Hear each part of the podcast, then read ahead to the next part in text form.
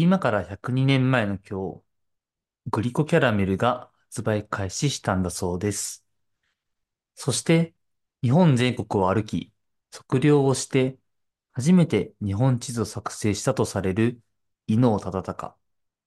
さらには、発明家のトーマス・エジソンの誕生日も今日2月11日。そんな今夜の人生百貨店は、ちょっと変わった特別編として、以前の放送で入りきらなかった内容をお届けしようと思います。ゲストは、介護付きシェアハウス、ハッピーの家を運営している株式会社ハッピーで PR をしている前田明さん。ナレーションが終わり、ベルが鳴ると早速オープンです。人生百貨店第57夜。今夜も一夜限りの喋りに耳を傾けてみましょう。ここは日曜の黄昏時、不定期に開店するバー、人生百貨店。静岡の裾野にある製造、建設業の家業、金谷工業で働いている大場修と、C 銀座でコミュニティマネージャーをしながら、週末フォトグラファー、デザイナーとしても活動している松島環奈が、自分のサイズで生きている20代、30代のゲストを迎え、これまで歩んできた人生を聞いたり、悩みや葛藤などを共に考えたりしながら、ゲストとのバーカウンターでのおしゃべりの様子をお届けしています。会う人によって顔を変えるってないですか？ある。ありますよね。僕もめちゃくちゃあるんですよね。仕事限らずね、多分家族とかもそうやろし、行きつけのお店とかも絶対顔違うと思う。行きつけの店とかちょっと家の顔なんだろうなと思うんですけどね、なんか。うんうんうん、誰かとおる時で、一緒にいる人で変わったりもすると思う。ああ、それは信頼してる友達がいる時とあんまり関係性がない人がいるとかで変わるみたいな。そうやね。それもあるやろし、目的とかにもよるかな。行きつけの店で紹介しようと思って友達連れてきた時に、ある程度温まるまでは頭の中すごい回そうとしてる。司会者じゃないけど、じゃあ話をって、で、勝手に二人が話し出したらちょっと気抜こうかなみたいな。あ、じゃあそこまでは気抜けないっていうので、ポジションが変わるんですね。あそうそう。ポジションが変わる。自分が司会者になった方がいいのか、ひな壇の芸人で遠くから、一番遠くから見てるみたいな感じでいいかみたいな。この場で変わるな。以前僕聞いたことがあるのが、出川さんいるじゃないですか。芸人さんの。出川さんって面白いのが、その回の雰囲気によって自分の役割を勝手に変えてるらしいんですよ。ああ、うんうんうん。自分が盛り上げなこの時ダメだってなったら出るけど、うんうん、自分が出なくても十分だなって思ったら、うんうん、めちゃくちゃ端っこで、まあ、いるけど何もほとんど喋らんみたいなうんうんうん、聞いたことその話とリンクしましたね。この間、一本グランプリテレビでやってて、あれ見た？見てないんですよ。存在はわかるわかりますわかります。そうでこの前、チェアマン、まあ、司会に当たるところがバカリズムさんがやってて、はいはい。大喜利が出たりしたらこう反応とかするのね。あ、面白いなとかもあるし、で、中には、あ、これは今早かったなとか、うん、お客さんこれ求めてないなとか、そういうコメントを出してそれと自分は PR と掛け合わせてんけど、こうただただ面白いやつドンって出したとしても、お客さんとか、この世間の空気と合ってなかったら、その一本は取れないっていう。だから PR やったら、イベントとかニュースのタイミングだろうし、そういう人との関係でも、この人の間やったら自分はこうだ、みたいな、こう、押し引きというか、ポジション。なんかそれを、あの、見ながら考えてたから、俺一個も笑ってない。一本グランプリなんだけど、PR と重ね合わせて考えたっていう感じですか？分析してたのかな？分析してた。あ、これなるほど、みたいな気持ちになって。うん。X でも発信というか、つぶやかれてました？あ、してたしてた。するようにしてて、最近。言葉にして残そうと思って。頭は悪いから。いや、僕も一緒なんですよ。言葉に残さないとすぐ忘れちゃうから、その時のことを。なんか先週、教養のツイート、なんかバズってたんかな？うん。さんまさんには教養がないみたいなツイートが回ってきて、それ、たけしさんがいたらしいねんけど、確かにさんまさんって教養、知識をこう出すようなタイプじゃないなとは思いつつ、言うと自分も教養なくて、その、教科書でも覚えられへんし、あの、全然知識を持ってないねん。だけど教養ある人なりたいなって思ってて。だから、その知識としての教養は無理やけど、なんか実際動いて経験して、こういう時ってこういうことあって、これってこういうことなんじゃないって人に言えるような、こう動く動的な教養を身につけたいなって思その教養って、う。うん。どうしたら身につくんだろうって、え、なんだよな。行動力とかなのか、まあ、うん知識的な量っていうところももちろんあるとは思うんですけど、うんうんそこだけじゃないと思うんですよ。なんか、頭脳力だけじゃないというか。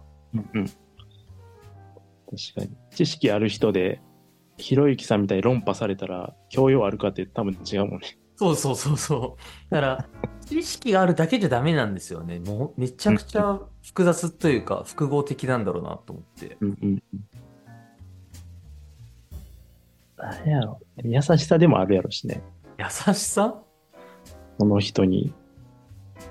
その、さっき論破で言うとさ、うん。論破なんかせんでいいのに論破するやつ、教養ないやん。うん確かに。ディベートじゃないからね。うんうんうんで。その人に合わせて何を言うかとか、何するかみたいなのも入るんやろうな。対応力とか、ん分析力なのかな。そうかも。こう、周波数が広い人って。えー、じゃあそうするとさっきの冒頭の話ですよね。居酒屋のアキラさんうんのポジションの話とリンクしますね。ただタモリさんってすごい教養あると思う。ああ、タモリさんイメージあります。笑っていいと思うで、誰来ても10分ぐらい1対1で喋ってたから、あの自分の小さい頃。あれって教養ないと多分無理で、うん。うん、そういう人になりたいなって思ったっていうオチに。人生百貨店うん。あれのゲストって、いろんな人というか、いろんな仕事してる人なんで、うんうんうん。だ PR の人って多分そんなにいないし、うんアキラさんだけなんですけど、うんうん。多分勝手に僕は自分のいろんなことを知りたいというか、うんうんうん。経験してないことを覗きたいんでしょうね。ああ、いいやん。え、面白くないですか？自分が経験してないことを経験してる人の話って、うんうん。まあ昔とかは、関係ねえやと思って、うん全く聞きにもたなかったけど、今すごい面白いですね、聞いてて。自分も興味ある人やねんけど、うん質問はあんま浮かんでこん人やねん。聞いて、なるほどって言って自分のものにはするけど、あじゃあこういうことですかとかは全く苦手で、取材とかインタビューするとかめっちゃできへん。シュウ君は質問とかちゃんと、ちゃんとというか、ポンポンあれは自然に浮かんでいくの？いや、でも自然ですね。無知だから出てくるというか、もう、うんうん。純粋に、え、これってどういうことですか？みたいな。へえ。例えば、PR って、もちろん聞いたことはあるけど、業界に行ったことはないから、なんか PR のイロハっていうのを知らないから、なんかあるんですか？みたいなのは、すごい。そこが、そこはちゃうわ。全そこは違うところですよね。でも、アキラさんの武器というか、僕見てて思うのが、なんかその話されたことを多分自分の中で結構咀嚼するじゃないですか。で、うん咀嚼して、自分の言葉で残すっていうのは、なんかちゃんと深めてる感じがあるんですよね。僕はすごい軽い感じがあって。へえ。だ一番好きなのは、質問してる人、質問される人、そこにもう一人おる人で降りたい。ああ、いてほしい。で 相づちとかさ、こう、雰囲気感じたりするのめっちゃ得意やから、それ好きやねんけど、1対1って全然興味ない。めっちゃ羨ましくて、そういうインタビューできる人が。すごいなと思ってる、いつもラジオ。ラジオは好きだからですね、単純に。すごいわ。才能やわ、それ。その中間に立って、誰かと誰かの話をしてるのを、まあ聞いてるわけじゃないですか。まあ、聞くのが好きっていうことだと思うんですけど、うんうんいや、僕ちょっとそのポジション無理かもしれないですね。入りたくなっちゃう。できそう。あ、入りたくなるんや。そうすると、変わるじゃないですか。役割が。なるほど。ええ面白い。聞きたくなっちゃうから、うんうんうん。でも、アキラさんの場合って、まあ、聞きたいことは多分あったとしても、うんうんうん、割とその会話の様子を見るに徹するというか、見るに徹して自分で一人で考えて、終わった後に感想をボソッと言うみたいな。うんうんうん僕無理です、そのポジション。我慢できない。すげえ。それは発見やわ。すごい新鮮。自分やったらその間喋るとしたら、こうお互いが言い切れてないこととか、多分これ聞きたいんやろうなっていうのを間で入れるから。その間まで待てない。さっきのバカリズムさんのうん一本グランプリの、いや、ちょっとこのタイミングは早いみたいなところの僕は、早いタイミングで言っちゃうパターンの人だと思うんですよ。ええなるほどな。わあ、すごい。面白い。でもそこって、流れを見てるから、冷静にいけるんだと思うんですよね。確かに。そう、そうやね。だから、あれなんよ。シュウ君に連絡した、こう、一個のきっかけはその辺なのよ。繋がってくんね。うんん。潮目を見てるんですよね、多分。そう、潮目とか、あと仕事そもそもこのポジションをもっと深めたいみたいな気持ちが今ある。そう、みんなちゃうねんな。おもろいな。面白いですね。この前、その Facebook の投稿見たんですけど、うんうん新域博のイベント参加して、うん。うんうんうん。最後、一人で椅子に座ってたというか、ベンチに座ってみたいなうん話してたじゃないですか。いや、あれまさにアキラさんだなと思って、えええ、どういうところ？それこそ、うんその様子を冷静にというか、一歩引いて見てると思うんですよ。ああ、確かに。ずっと弾いてたな。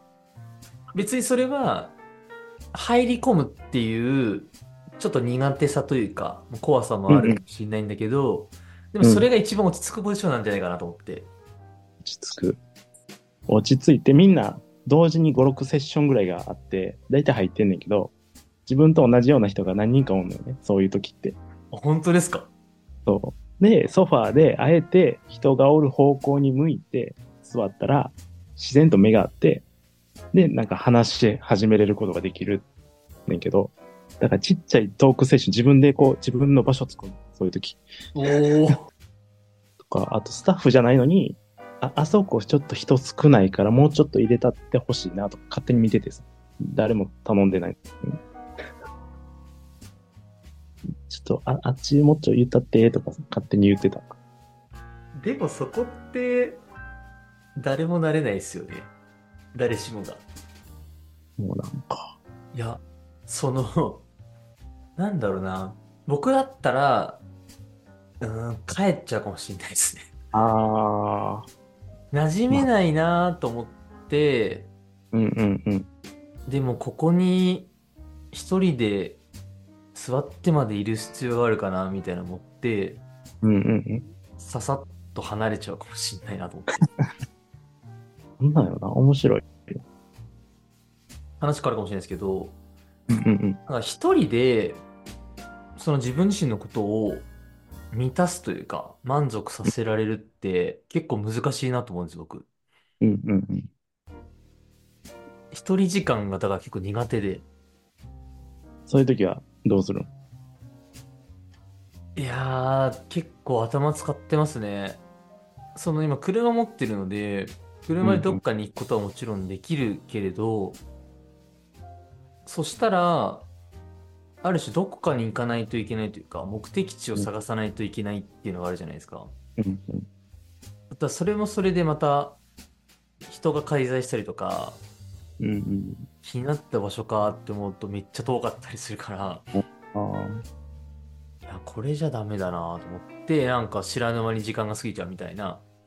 ええなんか一人で、本当もっと一人遊び上手くなりたいなって思ってるんですけど、鳥遊びな。大人の一人遊び。いや、自分もそんなしてないから。そんな、あ下手や、下手な方や。本読むか、ブログ書いてるかしかしてないから。うん。だって今はすごい一人しんどいねん、最近2週間ぐらい。本当ですか？今まで興味あったことが興味なくなってしまってるし。で、仕事もがっつり今できてないし、こう、もやもやすることがあるから、早く朝になれって最近思ってるんだけど、えー朝になってほしいんだ。そう夜はもう、しんどさしかないから。あ、一人だっていうところで？ななんやろ？選択肢がないやん。朝やったらカフェ行くとか、ちょっと気晴らしに動きやすいねんけど、夜ってもう寝るしかない状態で、でそういう時って目さえて寝れんくなるから、早く寝ろよって自分で思ってる。でわかるかもしれないです。夜に寂しさを強く感じるっていうのがすごい共感です。うん。夜よ。夜怖い。危ないよ、夜は。だから多分こっそりね、二人でここで話してるっていうのがすごく救われるというか、うんうんうんうんが一人、そうっすよね。なんかこんなに悩むと思わなかったです。一人うん。うんうんうん。の時間ができたことに割とやりたいこととかいろいろあったから、そこまで寂しさ感じてなかったけど、うんうんまあ、やりたいことがないわけではないけど、でもなんかふと訪れる寂しさみたいなとこ。ろにすごく葛藤というか、もやもやしてるみたいなところがありますね。でシュウ君は、ネガティブな人、ポジティブな人？ポジティブな根っこはあるんですけど、割とそういうところが、だから時々ネガティブというか、うんうん。ネガティブな側面がめちゃくちゃ出るんだと思います。自分もこう、気使いすぎとか考えすぎるタイプやから、多分ネガティブやねんけど、根っこ多分前前向きやねん。お互い前向きなんですよね。前向きっていうのがすごくいいなと思ってて、うん。多分他の人やったら、俺ってやめるようなことをちょっと耐えてでもやるっていうことを選んだりする。ネガティブかポジティブかって二択で聞いてみたけど、多分それプラス前向き後ろ向きもあるんやろうなってなんとなく。ああ、またなんか二軸あるんでしょうね。そのうん。十字であって、うん。前向きな思考を持ちつつ、なんかその中でポジティブとネガティブってラインで上下してるみたいな。うんうん。ネガティブで前向きやから、すごい心配性ですごい準備するタイプや。後ろ向きでネガティブだと、もっと心配なんでしょうね。耐えられへんと。てか、そもそもやらへん。やらないですね。やらないか、できない。できないが大きいかもしれない。周りの反応とか気にすると思いますね。ああ、そうかも。うんうんうん。なんか聞いてる人少ないしとか、ああ、はいはいはい。ああ、わかるな。反応を気にしちゃう？うんうんのかな。反応を気にして、いや、全然精が出ないやん、みたいな思って、うん。うんうん。いつしか楽しかったはずなのに、なんかそれに追われて、やめようみたいな、やめようというか、うんうんうん自分に嘘ついちゃうというか、本当うんに喋りたい人がいるんだけど、全然違う方向に行っちゃうみたいな。はいはいはい。なんか今思い浮かんだのが、なんか2、30人ぐらいが見てる客席があって、そこで急にちょっと5分おもろい話して、パッて振られたイメージバーンって出てきて、で、でき、ネガティブな人は、えいやいやいやいやって言って、こう、なんかその、遠慮し、遠慮というかもうそもそも多分やらんくて、なんか別のことわちゃわちゃするけど、自分は、もうやるんやったら思いっきりやるぞって、多分ガンっていくね。もう全部、め全員笑わしたんねんぐらいでバッていくから、めっちゃそこ、根っこが、そこの前向きさはあるんやろうなって、こう、今のイメージで。思い切りの良さみたいなのが多分あって、え、思い切れるんだと思って今。めちゃめちゃ思い切れる。ええそこって、何が押すんですかね？一押しというか。なんやろな一個は、普段石橋をめちゃめちゃ叩いてるから、うん。っていう、なんか土台じゃないけど、もう、なんか、磨いてる感じ？牙を。があった上で、やるしかないよなに多分なるんちゃうかな。他が出てこへん。え行くわ。やる。え、それめちゃくちゃ面白いですね。石橋をた、まあ、叩きまくってるというか、うん。だから、なんかそれこそ突発的に言われた時も同じようにするのかなって思っちゃったんですよ。でほんまのピンチじゃないと、やらんかな。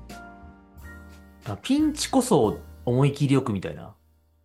なんか余裕あって、同じように話バッて来られたら、あ、じゃあ、あの人の方がいいよ、みたいな。やっぱそこは俯瞰で見てんの。俯瞰で見るのと、グッていくのを使い分けてるってこと？多分ね。だから、周りにあと3人ぐらいおって喋れそうな人おったら、パスするねその人に。うん。そこが面白い。でも、その時に一人しかおらんくて、もう自分がやるしかないってやったら、もうやるしかないやん。で、そこでもうバンっていけるね、その子は。覚悟。なんか楽しくなるかな。ベース楽しくありたいんでしょうね。そうね。やっぱ面白、関西育ちなのもあるかもしれんけど、やっぱ、真面目な話したら笑わしたくなるし、嫌なんよね、堅苦しいの。オチ考えちゃうから。ああ、そういうことか。うん。そこも俯瞰なんでしょうね。ストーリーを描くんでしょうね、自分の中で。ああ、そうね。プレゼン、企画飯のプレゼンは全部そうやったし、うん。最後の。それって前話したっけ？えっとね、多分ちょうど受講中だったんで、合中か。うん。そう、あの、キャンちゃんもおったけど、うん。半年のラストの講義が東京でオンオフラインであって、で、最終講義20人限定でプレゼン3分間やってくださいってなる。で、よう挑んで、やりたい人は、こう、スプレッドシートに番号だけあって、名前入れてくださいね。けど、すぐに1番バンって入れて、1番でやるってやって、それはもう感覚や。もう1番の方がいいわって。で、当日の朝、新幹線2時間、3時間の中で考えて喋ってるな、当日は。で、1番やから空気をまず作らなあかんのと、あとは、まあ、大体最後は、何やったかな、自分の企画のプレゼンやって。だから、これまでやったプレゼン、講座の内容を織り込みたいなって思ってて。1番で講義を活かすっていう、ここがテーマやって。で、最後、オチ笑わせるっていう。で、自分が話したのは、えっと、諦めるを前向きにしますみたいな内容で3分喋って。それは1回目の講義が自分の自己紹介の企画で、でコツとして自分の名前をこう自己紹介、こうキーワードにパンって入れたら、その人の覚えてもらえるよみたいな話がある。あ、じゃあこれを入れようと思って。で、その、をやって、で、最後に、そう、一番で、みんな緊張してたから、最後笑いで終わらせたいって言って、で、みんな今からすごい面白いプレゼンしようと思ってるけど、無理やからってって。そんな構えても、もう今から変えることもできへんし、無理やから、最後に諦めてくださいっていうオチで終わってる。多分全部構成めっちゃ、めっちゃ真面目に構成考えてて。それは自分が言いたいことだけじゃなくて、半年間とか、講義の内容とか全部踏まえて、これやりたいっていうのが、やっぱ全体で考えてる。うん。ここは。結構、脚本書きっするのかもしれないですね。そうね。そうやね。昔、パワープロゲームで、ペナントレースうん。で、子供ってだいたいホームラン90本ぐらい打つのよね。アホやから、あの、バンバンバンバン。アホみたいな数字出てるよ。5割6分とか。で自分は、一郎を1年間やって3割9分9厘で、あーって言って次の2年目やってみたいなのを勝手にストーリー立ててやって多分そういうのが好きなんよえー、だからそこですよね。その、パワープロの話が割と原点に近いような気がするんですけど、うん。全部のここまでの話が、脚本家気質っていう言葉に凝縮されてるような気がして、ある種、その三谷幸喜さんとかって、うんうんちょっと真面目な話の中に、ちょっとクスッとなるようなエッセンスが出たりとか、それは配役だったり、うん。ストーリーだったりすると思うんだけど、なんかそういう匂いを感じます。ああ、そうかもね。PR もそうかもね。PR そうだと思います。ストーリーやし、うん。家庭を、SNS も家庭を見てるから、どうでもいいね。数字だけとか、イベント告知だけとかの投稿、マジで興味なくて。なんかストーリーとか届けない意味ないな、みたいな。思うその脚本というか、伝えたいものをめちゃくちゃ考えるんですよね、言葉を。うんうん。そうね。そうそう。そうよ。そこを、もっと言葉やりたいなと思うようになったな、最近。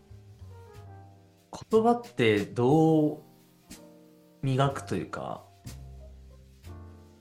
どうやって育てていけばいいんですかね。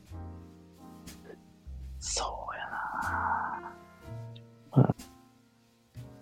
イインプットするのはもちろんやし、なんだろうな。余裕がないと難しいやろうなと思う。こう言葉とじゃあ余裕っていうのがリンクしてくる感じか。そうそうそう。書くのもそうやけど、人に声かけるときもさ、余裕あれば優しく伝えれることも、余裕なかったらきつくなっちゃうこともあるやん。いや、もうその通りです。うんめちゃくちゃ悩んでます、それ。え、きつい？んどつくぞみたいな。そんなことはないけど、建築の業界なんで、どうしても納期というか、工期も迫ってくると、何かトラブルがあった時って、冷静でいつもいたいけど、どうしても冷静さを書くことがあって、うんちょうど今日も、ああ、なんかちょっと冷静じゃないな、自分って思いながら話してしまって、ああ、申し訳ないこと言ってしまったみたいな、申し訳ない態度を取っちゃったみたいな、ちょっとセルフ反省会をさっきしてたんですけど、一人やったらしんどい。そう、本当に今の話で、言葉と余裕って関係ないようで、めちゃくちゃ関係あるなと思って。あと、精神的な余裕ですよね。時間的な余裕もそうだし、精神的な余裕っていう感じなのかな。うんうん。そうね。全部、なんか、なんていうの、立体的な感じかな。感覚っぽくなるけど、感覚的な。点つないで線、線つないで面、面つないで立体にするみたいな考え方があって。なデザイナーの人言ってたのかな？うん、なんかそこも似てるような気がして、こう、奥行きとか深さみたいなのが、余裕があれば伝えれるというか、うーん、なんていうかな。仕事もそうやと思うねんな。人生も。奥行きとか余裕があれば、こう、しんどいことも乗り切れるし、うん。楽しめるようになるけど、余裕ないとな、なんか過ぎ去っていくだけやし、ペラペラなのよね。点が点のままで。ああ、余裕があるときって、ちゃんとうん。点を打ってますよね。うん。点打ってる。でも、うんうん。余裕がないと、ただただ歩いてるだけというか、点、点はなくて、もうただ進んじゃってるみたいな。どこが点だったかわかんないみたいな。そう。なんか、つなぐ前提の点を打てるのね、余裕あれば。おー、うーん。だし、こう、面、面にした時にちょっと鉛筆で、こう、色つけれるような余裕が多分あって、そういう時って。面白いな、その話。もっと、もっとせ面にしてよかったなって思うわ。ほんま、20代。改めて。でも点は打ってたんじゃないですか？めちゃめちゃ打ってた。アホみたいに打ってた。うん。だから、点をまず打たないと線にも、うんにも立体にもならないから、うんうん。それを打ってる多方面に対して打ってるっていうのは、なんかそこから広がってはいきそうですよね。広がっていく種はあるというか、種をいろんなとこ巻きまくったんかもしれない。そう、巻きまくって、なんかこっから根っこにが、いわゆる生えていって、育つ、なんか点はあるというか、いっぱい。うんうんうんうん。そう、だから今しやりたい仕事は、プロジェクトマネージャーやね。新しいですね、プロジェクトマネージャー。年末年始、夢を改めて整理して、うん。でそのためにでもあるし、なんか環境を変えたいな、みたいな気持ちがすごいあって。ほんで、そう、明日採用応募してよっかな、みたいな気持ち。え急に？準備はずっと一緒に2週間ぐらい。これ、ああでもない。文章書いて。あんままとまってないけど、まだ。うーん。でも、なんとなく頭の中では、文章にはなってないけど、話そうかなと思っているものあるんじゃないですか。あるある。脚本やね、それこそ。脚本なんだろうね、多分うん。それがまだ綺麗な脚本として台本が書けてないけど、なんとなくこんな感じのストーリーにしたいな、みたいなのは、うんうん、うん。すらうすらあるんじゃないですか。そうそうそう。そうや。お前な、脚本思考やな。僕が言ったんですけど、アキラさん、脚本思考っていう言葉がぴったりだなと思って。そんな言葉あるんかな？脚本思考って初めて言うたけど、造語ですよ、完全に。脚本思考って使おうかな。使ってもらって、全然使ってもらってあれなんですけど、でもなんか、ぴったりな言葉って、本当に今世の中に出てない言葉が適してる場合もありますもんね。うんうんうん。確かに、ほんでき、たまたまやけど企画飯で、脚本家の方の課題があって、でそれですぐできてん、課題が。だいたい1ヶ月ギリギリで使うねんけど、その日はもう2日ぐらいで完成して、ほんで、その先生にも、もう続きが見たいですって言ってくれるぐらいの、言ってくれて、脚本か脚本書こうかな？うん、だから、最初のお話にあった二人の様子を見て、聞きたいことを整理したりとか、なんかいろいろ得たものをやるみたいなのって脚本だし、多分その人のことを知らないと話せない言葉とかうんうんできないこととかあるから、なんか脚本っていうのは、なんか言葉のセンテンスもあるけど、結構人間観察のところも重なってくるみたいな。確かに。なるほど。なるほどな。教養も多分大事だろうし。うん。だからかな。その PR でも、その、広報、ザ広報みたいなこと全然興味ないので、だから、候補は手段というか、うんうん。人間、人間チックな感じが出してる候補もあるけど、ストーリーではないというか、うんうんうん。なんか部分的というか、一瞬一瞬の PR っていうところが印象的にすごいあるから、うんうんうん。割と線でいきたいんじゃないですか。そう、線でいきたい。バズるとかマジで興味なくて。うーん。線じゃない PR あんま得意じゃない、興味ないな。なんか PR をやるって言いながらすごいこうもやもやしてるとこある。あ、そうなんですか。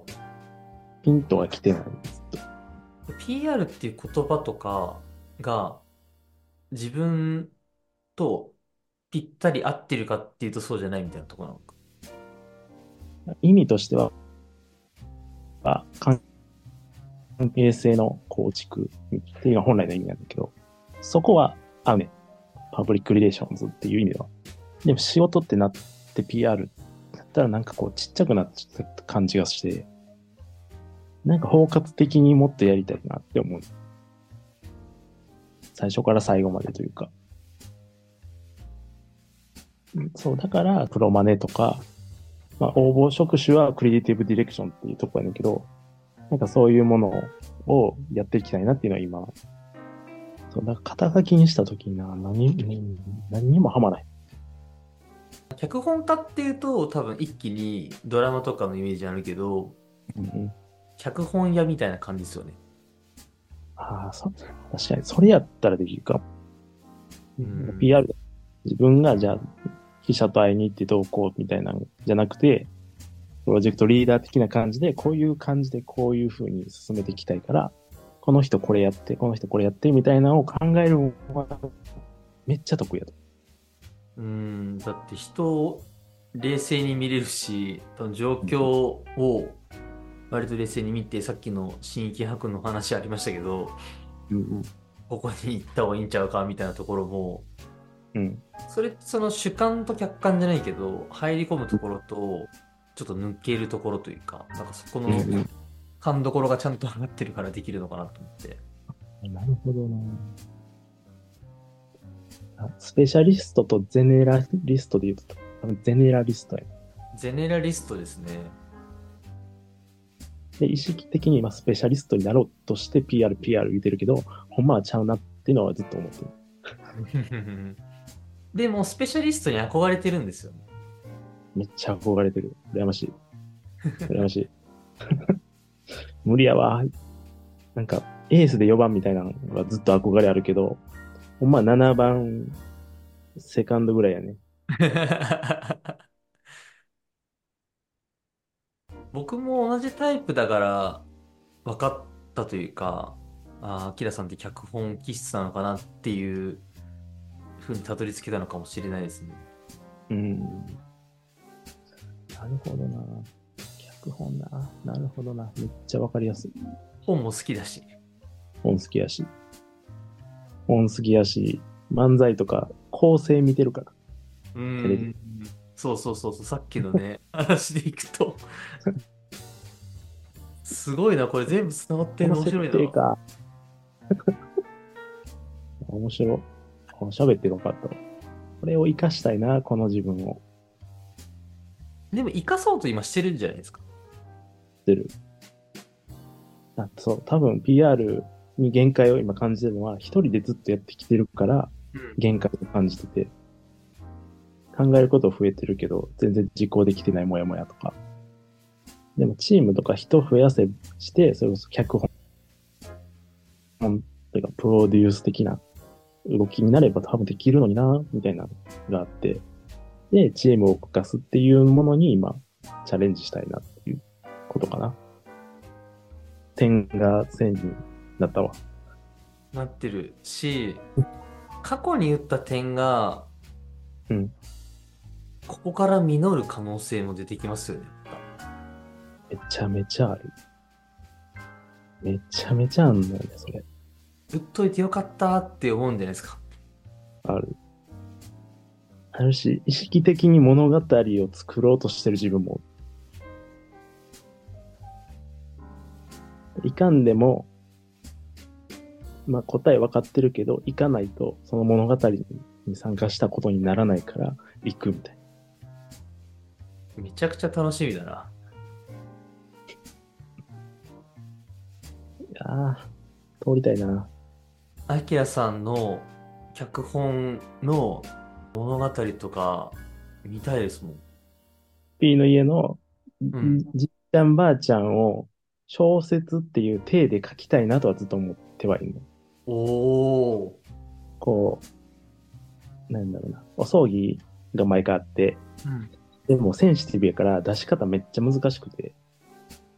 で、どうやって残せばいいかなって思った時に、鈴木おさむさんって放送作家の人が、スマップの解散騒動をあの小説っていう体で書いてて、あ、それパクれるなってなんとなく思ってる。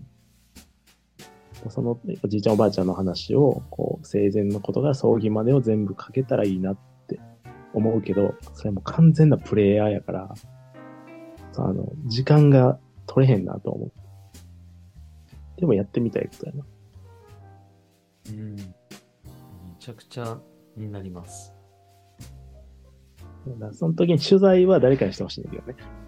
それはでき、そこがあれ、一個、振りたいやつ、誰かに。取材をする人と、まあ、ある種それをもとに描く人として、うんアキラさんがいるっていう。そう、編集は得意やね。取材だけはほんま苦手や。でもそれが脚本、まあ、チームとして仕事をするっていうさっきの話ですよね。うん、うん、うん、うんうん。めちゃくちゃ喋った。自分の中で、さんまさんばりに喋った。いや、さんまさん教養がないって話から、なんかさんまさんの話なんか最後。普段喋らん側やからな。新鮮やわ、自分でも。第57夜、そろそろクローズの時間が近づいてきました。日々これ口実というお茶を軸に描かれた小説があるのですが、雨の日は雨の音を聞くことというお話がありまして、その中で私たちはいつでも過去を悔やんだり、まだ来ていない未来を思い悩んでいる。どんなに悩んだところで、所詮過ぎ去ってしまった日々へ書き戻ることも、未来に先回りして準備することも決してできないのに。過去や未来を思う限り安心して生きることはできない。道は一つしかない。今を味わうことだ。過去も未来もなく、ただこの一瞬に没頭できたとき、人間は自分が遮るもののない自由の中で生きていることに気づくのだ。という表現があって、まさにそうだなぁと。言葉と余裕の関係の話も、どういう立ち位置で話を聞くことが自分には合っているかという話も、脚本思考のことも、これまで打ってきた点があって、そして今という時間をしっかり生きているからこそ、それぞれ気づけているのかなと思います。人生百貨店に来てくれるゲストの方も、覗きに来てくださるお客さん、リスナーの方も、一日一日を大切に生きているという点では全く同じで、もちろん後悔や嫉妬、不安、悩みなどを抱える時もあるかと思うんですけども、そういうものも一緒に今を味わっていけたらと思います。また、人生百貨店でお会いできることを楽しみにしています。ここで番組からのお知らせです。人生百貨店では皆さんからの感想やお便りを概要欄に貼ってあるお便りフォームでお待ちしています。番組の情報は公式インスタグラムや X で行っていますので、そちらのチェックもお願いします。人生百貨店はお聞きのプラットフォームで日曜夕方に不定期に更新中なので、フォローいただけると嬉しいです。それではまた日曜の黄昏時にお会いしましょう。